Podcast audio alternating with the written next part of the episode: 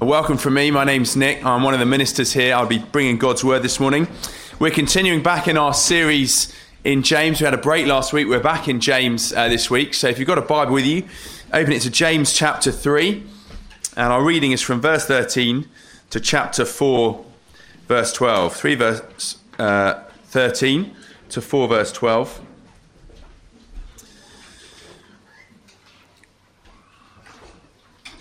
But before we uh, do the reading this morning, let me ask you this question Who is it who winds you up?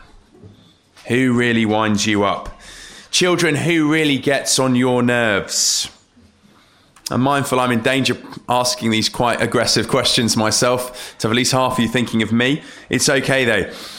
Um, why do people wind you up? The person who tends to wind you up most, what is it that they do? Why do you get in a situation where you find yourself wound up and behaving badly towards them?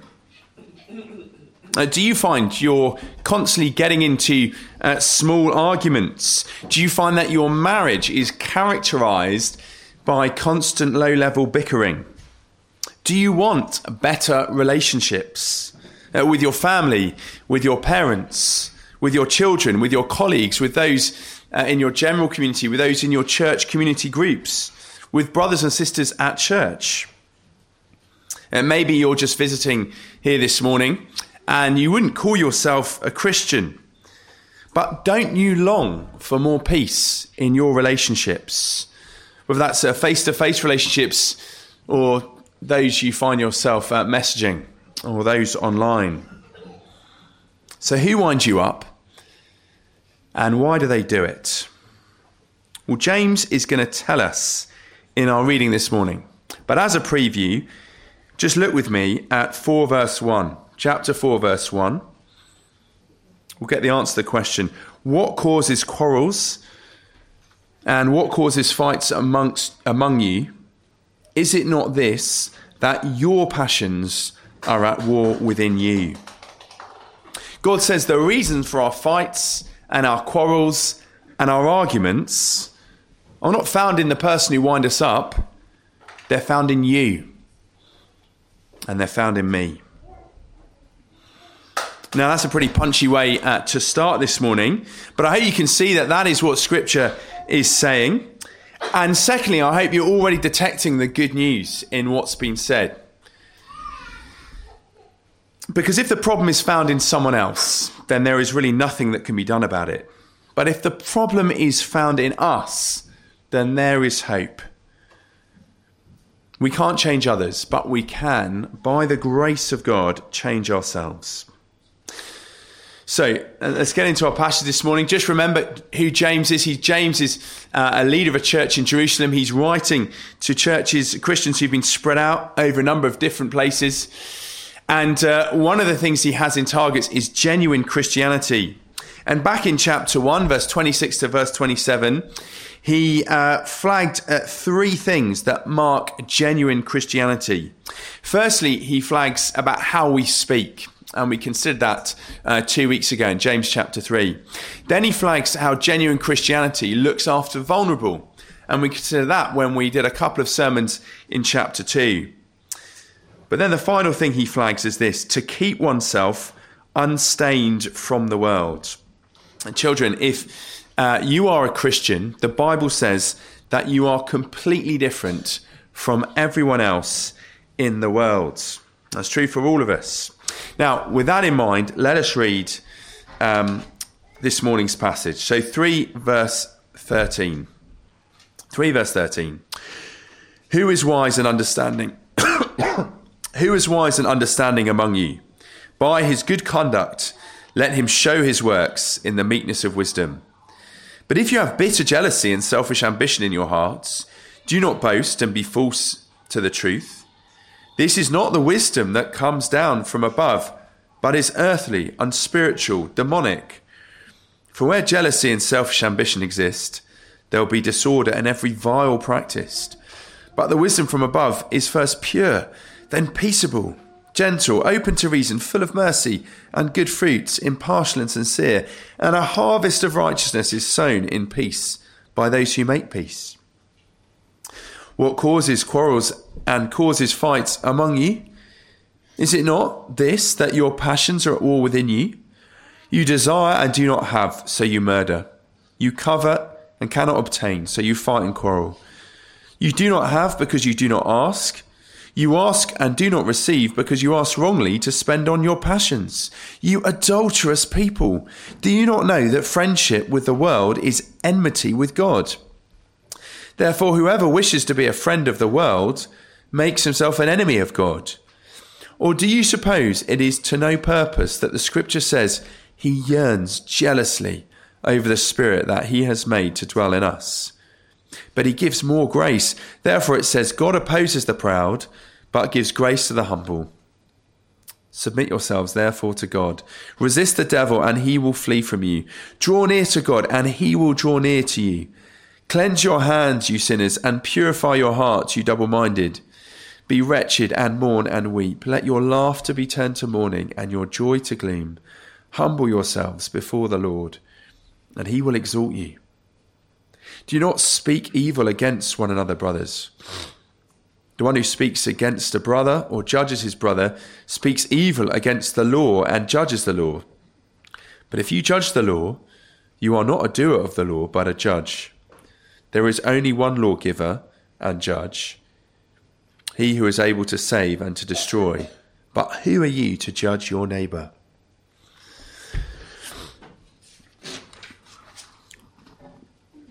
So, we've been in uh, this letter for a few weeks now, and hopefully, we're beginning to get a feel for what James is saying. He's writing to people who really are Christians, but he's writing to Christians who are behaving badly. And the reason for their bad behavior, it's not from what's going on in their heads. They've got good doctrine, they believe the right things. Rather, it's what's going on in their hearts. It's what they love, and that has driven their bad behavior. You see, they love God, but they also love the world. They love the philosophy of the world. That's why he calls them in verse 8 double minded, or literally two souled. They've got two loves. They love God, but they also love the ways of the world. I read a thoughtful article uh, this week on the biggest factors or hindrances that lead or don't lead children to grow up in the faith of their parents. Uh, this is what the author said, very challenging observation. He says, a family that is otherwise indistinguishable from their unbelieving middle to upper class neighbours in terms of where they choose to live and how they spend their money is probably not different enough to make a difference to their children's discipleship. If your basic outlook on life still functionally treats financial security and physical comfort as your primary life goals, then family discipleship can easily be perceived as different wallpaper on the same house. And his point is simply this it's all very well to have the right doctrine, but if your loves and if your priorities are basically the same as the world around you, then don't expect your children to grow up uh, loving God instead of loving the world around them. Because who you say you, you love with your mouth is not who you love with your heart, the world. Now, James is writing to Christians in this uh, predicament, those who are worldly. But it's not just in this section worldliness in general. In particular, the angle is on our behaviour towards one another. Uh, did you see that bad behaviour in 3 verse 14, where James highlighted jealousy, uh, sorry, uh, bitter jealousy and selfish ambition? He repeated that in verse 16 as well, that, the least of vileness, nasty behaviour. 4 verse 1, we've also flagged, we talked about um, quarrelling and fighting. And again, towards the end, he flags it about speaking evil against uh, one another, or just literally speaking against one another. It's everywhere in this passage. But as well as giving, uh, just flagging up the behavior of worldliness, he also gives us the solution to worldliness, which I'm so thankful for because I find myself behaving just like the description that James gives. And this is a solution. His solution is humility. It's humility. Now, children, humility means putting someone else first. And it's humility that will bring peace and uh, agreement and uh, delight in relationships. It will stop us from arguing. And that's really the main thing I think this passage is telling us this morning that it's humility that brings peace. Humility brings peace. And we look at the details of this passage. James is going to highlight uh, three different uh, causes of our bad behavior, of our worldliness. Three pictures he's going to paint. Uh, firstly, he's going to say we're looking in the wrong place. Uh, secondly, he's going to say we're lo- longing for the wrong lover. And thirdly, he's going to say we're living in the wrong role. And we're just going to work through them as we look in detail to what James is saying. So, firstly, uh, we're looking in the wrong place. 3 verse 13 to 18. James starts by asking a question Who is wise and understanding among you? Now, children, if we uh, were at school or Sunday school, we might say, um, Hands up if you're wise. And everyone's hand would go up, wouldn't they? You think, really? really? Now, James doesn't do that. He doesn't say hands up is wise, hands up who is wise. He says, let show your wisdom by your meekness. Again, meekness, uh, just like humility, putting others first. Now, the reason he doesn't say hands up if you're wise is because actually the people he's writing to aren't wise at all.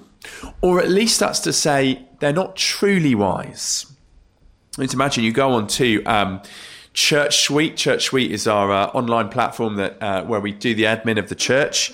And one of the things in our Church Suite is our address book. So if you're part of this church, you can sign up. Slide Park, do sign up. It's great to know uh, who comes. We'd, we'd love to be able to send you more information. But um, Church Suite, we have an address book. I want you to imagine that you go onto Church Suite to see who is regular at our church, and you get a piece of paper and you want to write down everyone who is wise in our church. So you go through the names and it's going to write down the name of everyone who's wise. So whose names would you put down? Imagine you, you might um, you might get to the woods. Peter, oh, he's an elder, immature guy. Yeah. And Juliet, his wife, yep, she was a GP, very, very wise. Let's light down the woods. And you think, yeah, who else is wise? Oh, the McAlpins. Yeah, let's put the McAlpins down. Years on the mission field, they've seen the world, they've gained wisdom. They're now serving, serving here. They, they, by the way, hate it that I've name checked them. By the way, I didn't ask their permission in advance. Apologies for that. But who else would you write down? Who else is wise? Who are you going to put in that column? Well, perhaps a surprising thing that James is saying is that on your uh, column with W at the top, your wisdom column, he's saying you should actually put every single name down of everyone at your church because everyone is wise. The issue is not actually who is wise. The issue is what sort of wisdom do you have? And where does your wisdom come from? You see, verse 15 talks about the wisdom that comes from above, from heaven, and the wisdom that comes from below uh, the earth. And what James is saying is we're actually looking to the wrong place. We should be looking up the wisdom that's from above, but actually we're looking uh, for wisdom on this world the philosophies of this world. See, there is plenty of wisdom to be gained in this world. There is a podcast on literally every topic under the sun. We know it, don't we? Whether it's health or mental health, podcasts on marriage, podcasts on career, a podcast just generally on life hacks, uh, podcasts on finances, podcasts on cooking, podcasts on how to make your home nice, a podcast on productivity, podcasts on history, podcasts on politics. There's a blog on everything, isn't there? People are TikToking on everything. There is wisdom everywhere if you want it. But the question is, where is this wisdom from? Is it wisdom that's from above, or is it wisdom from below, from this earth? Is it worldly wisdom? And the shocking thing is, is that James says that wisdom that is from below, it's not neutral. It's like, oh, actually, they've probably got something to say. It's actually goes on to say actually it's unspiritual. See that verse fifteen? It's earthly, it's unspiritual, and then just to turn the screw, it's demonic. That's pretty surprising, isn't it? Wisdom from the earth is demonic. Now, we've got to be careful here. There is such a thing as common grace. Uh, God is not saying that unbelievers can never make right decisions about anything at all. Imagine when you go to a GP, you don't say, hold on a second, are you a believer? We're happy to receive uh, their medical wisdom, aren't they? The issue, though, is when wisdom becomes about looking after number one, because that is wisdom from below. Look after yourself. You know, you've got to have something for yourself. Uh, you deserve it. You do you. Don't, don't deny yourself. Be true to yourself. That is sort of wisdom that is earthly, spiritual, and demonic. That is the wisdom from below. And our problem is that our wisdom is coming from the wrong place. It's not that we don't have wisdom, it's that our wisdom is from the wrong place. And James says, don't do that. Get your wisdom from above. And wisdom from above is available and it's wonderful. Why? Because it comes from your Father in heaven. Do you remember back in chapter 1? When he said, Every good and perfect gift is from above, coming down from the Father of lights. Wisdom from above is available. The problem is, we're not looking for it. We don't value it. We don't treasure it. Look what the wisdom from above produces in verse 17. It is a picture of beauty.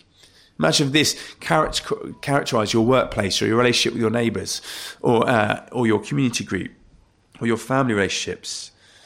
He says the wisdom from above is first pure, then peaceable, gentle, open to reason, full of mercy and good fruits, impartial and sincere, and a harvest of righteousness is sown in peace by those who make peace. How do we stop arguing? By looking to the right place, by looking above, looking from wisdom that's from above. We come to our Father and plead with Him Make us peaceable, Father. Make us wise. Make us like you. Please give me the meekness of my Lord Jesus Christ. That humility will bring us peace. So, firstly, we're looking in the wrong place. We're looking from the wisdom from below rather than the wisdom from above. Uh, secondly, we're longing for the wrong lover. That's really the main paragraph we've got this morning from chapter 4, verse 1 to 10. Uh, what's the reason we fight and bicker? God says it's us, it's me, and it's you. That's why we fight. Verse 1, it's our passions. Did you see that? Verse 2, it's our desires, it's our coveting. Verse 3, again, it's our passions. Basically, what he's saying is the reason we fight and bicker, the reason you argue is just this we don't get our own way. We don't have our own way, and so we fight. What is behind the reason we say to someone, Well, I'm just not talking to you at the moment? Well, according to James, according to God, it's not that someone else has done something wrong. I mean, they may well have done something wrong. But his point is that's not the fundamental issue because it takes two to tango. It takes two to have argument. The reason you're having an argument is because of your passions and your desires are not being met. You're not getting your own way. Now, listen, we might think, oh, it's a fairly trivial issue. It's not. And he really ramps it up in verse 4. He says, You adulterous people. See, throughout the scriptures, God's relationship with his people is pictured as a loving husband who passionately cares about his wife, his bride, the church. But the problem is his wife, his bride, the church, is unfaithful. That is us. We are an adulterous people. We have our loving, our loving husband, God, but we're wanting to share our bed with others. What's the other lover we're longing after? It's the world. It's the world's values. It's living like everyone else. Because that's how James finishes in verse 4. He says, Do you not know that friendship with the world is enmity with God? Therefore, whoever wishes to be a friend of the world makes himself an enemy of God. Saying, Look, you're Christians. I know you're Christians. You're believers in the Lord Jesus Christ. He talks about he's put his spirit in us later on. And yet you don't act like it. What's the evidence? The evidence is you're driven by your passions and your desires and your instincts, really meaning your self interests, your self centeredness, and that affects your relationships. Because when you don't get your own way, you can't handle it, which is why you end up fighting and quarreling. He's saying, You're being unfaithful to your God. You're being unfaithful to the Lord Jesus Christ, who loves you. The Lord Jesus Christ, who said, Blessed are the meek, for they will inherit the earth. Blessed are the peacemakers, for they will be called sons of God. We're sharing our bed, rather, with the world, who says, Blessed are the pushy, for they get their own way. Blessed are those who shout the loudest, for they will be heard. And the reality is, that is the advice of the world. That's the advice of careers advisors, life coaches, reality TV, even counselors, secular counselors, often saying this stuff. And it's often what we believe. And James is saying your relationships are bad because you're in bed with the wrong lover. You're longing for the wrong lover. You love to pursue your passions. You love to get your own way. But that is why your relationships are in such a mess. Now, listen, this is us. He's not, James isn't the first instance writing to us, but it's quite a general letter. He's talking to what Christians tend to be like. We love God, but we love the ways of the world as well. That is how we relate to each other so often. But what comes next in verse 5 is possibly one of the most remarkable verses in Scripture. Look with me at verse 5. Or do you suppose it is to no purpose that the scripture says he yearns jealousy over the spirit that he has made to dwell in us. The image that God gives us of our spiritual condition is sexual unfaithfulness. Now that's pretty convicting, isn't it? It's not a small thing. He's saying the image of your spiritual your spiritual condition is sexual unfaithfulness. And yet, the image God gives of his love is that of a jealous husband who longs for his sexually unfaithful wife to return. He, he loves her that much. He wants her back. She has wronged him, but he loves her. He loves her so much. He wants her back. He wants us back. He yearns jealously for us. That is the gospel. Jesus Christ came to die for us because God loves us. He loves you with a passion, no matter what you've done. You might be thinking, oh, yes, I spiritually, I have seen I have been an adulterer. adulterer. You might be thinking the first thing that comes to your mind, actually, I, I know I'm a spiritual adulterer because I am a literal adulterer. I am literally sexually unfaithful. Well, sexual unfaithfulness, whether actual or spiritual, does not stop God from longing to have you back. What's the proof? The Lord Jesus Christ has died for you. And isn't that the best news? So come back to your husband. that is what James is saying. Come back to your God. Verse 8 draw near to God, and he will draw near to you. What a promise to those of us who find ourselves constantly making a mess of our relationships, and notice James doesn't say, You've got a problem. You must try harder. Do better. He's saying you've got a problem. Humble yourself towards the Lord. Come back to Him. He gives us grace. He helps. Look at verse 6. God opposes the proud, but gives grace to the humble. He gives grace to those who know they've messed up. This is the gospel. This is the gospel. God helps those who are in a mess those who submit themselves to Him, who humble themselves before Him, who mourn and weep at their sin. He helps them. He helps you and He helps me. He gives grace. He helps us come to Him. We might not even mourn as much as we think we should mourn. We might even be cold hearted to unfaithfulness. We just know there's a tiny inkling that we know we've not done what we ought. Say, Lord, help me, convict me of my sin more. Thank you that you give grace to those who uh, to enable us to come to you. As someone put it to me this way, uh, this week, God's grace is a bit like a trampoline. We humble ourselves, we, we go down. On a trampoline, you go down first. We humble ourselves, we go down. But those who go down the trampoline are always lifted up. And that is the same with the Lord. Those who humble themselves before Him, He always, always lifts them up. and he forgives us and he changes us. And the thing that James has in focus here is he changes our relationships. Now, as followers of the Lord Jesus Christ, our relationships should be exemplary. Sadly, they're often not. They should be full of peace and gentleness and mercy. Our relationships should be open to reason.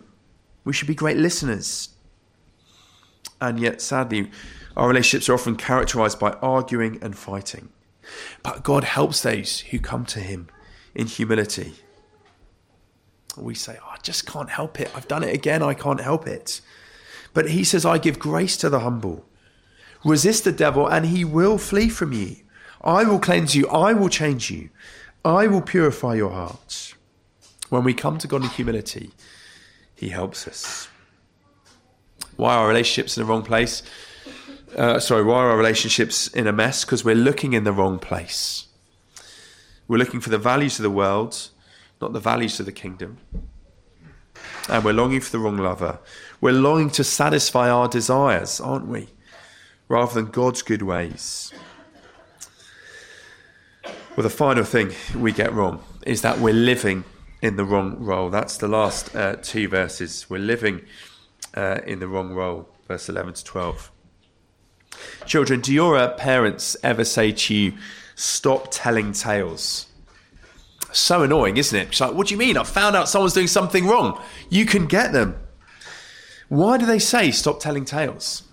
They say stop telling tales because they're basically saying, look, you're doing the wrong job. That's not your role. Your role isn't to tell tales. You're not the judge. Don't worry about that.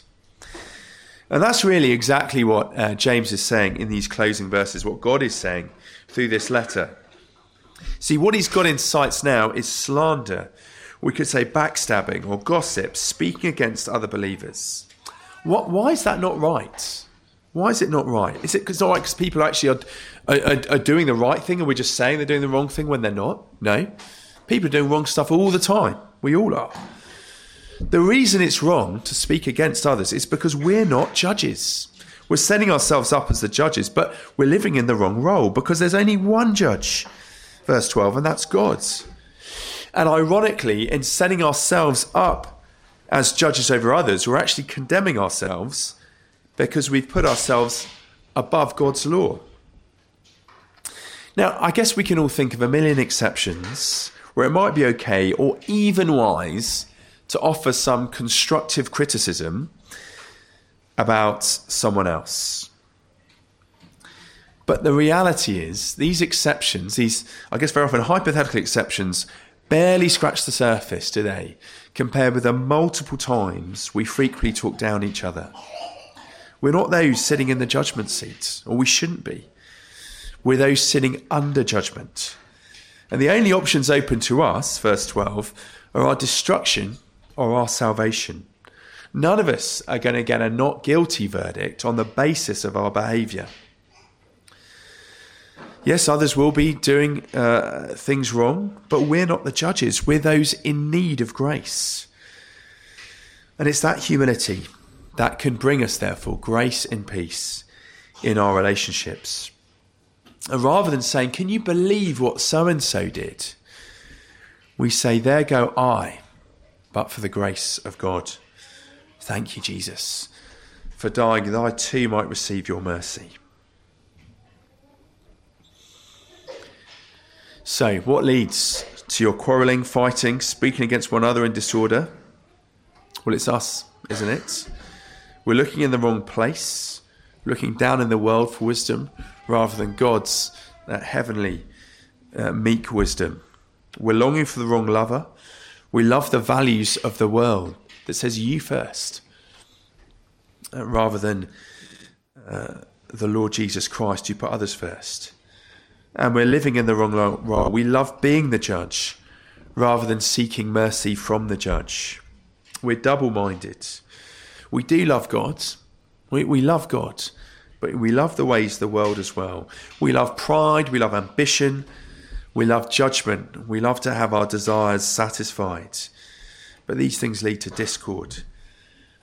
But it's wisdom from above, humility that will bring peace and a beautiful harvest of righteousness.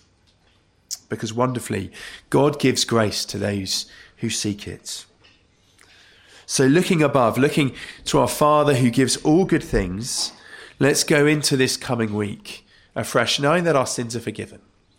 Let's going into this week drawing near to God, resolving uh, not to argue, not to bicker, not to quarrel, not to fight, whether that's with our spouse or our children or our colleagues or our friends or our housemates, whoever they might be, because we don't need to.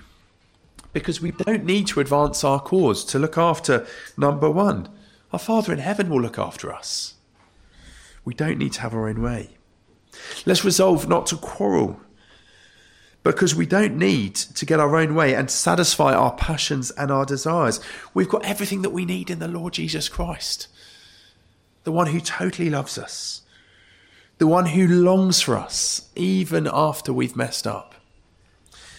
And let's resolve not to speak against one another because God is the judge. There's only one judge. I don't need to be the judge, He's the judge. I don't need to worry about it. And just like the one who's messed up, I'm reminded that I too need daily grace. And through my silence, by God's grace, a bumper harvest of righteousness might come. Well, let's pray and ask for God's help.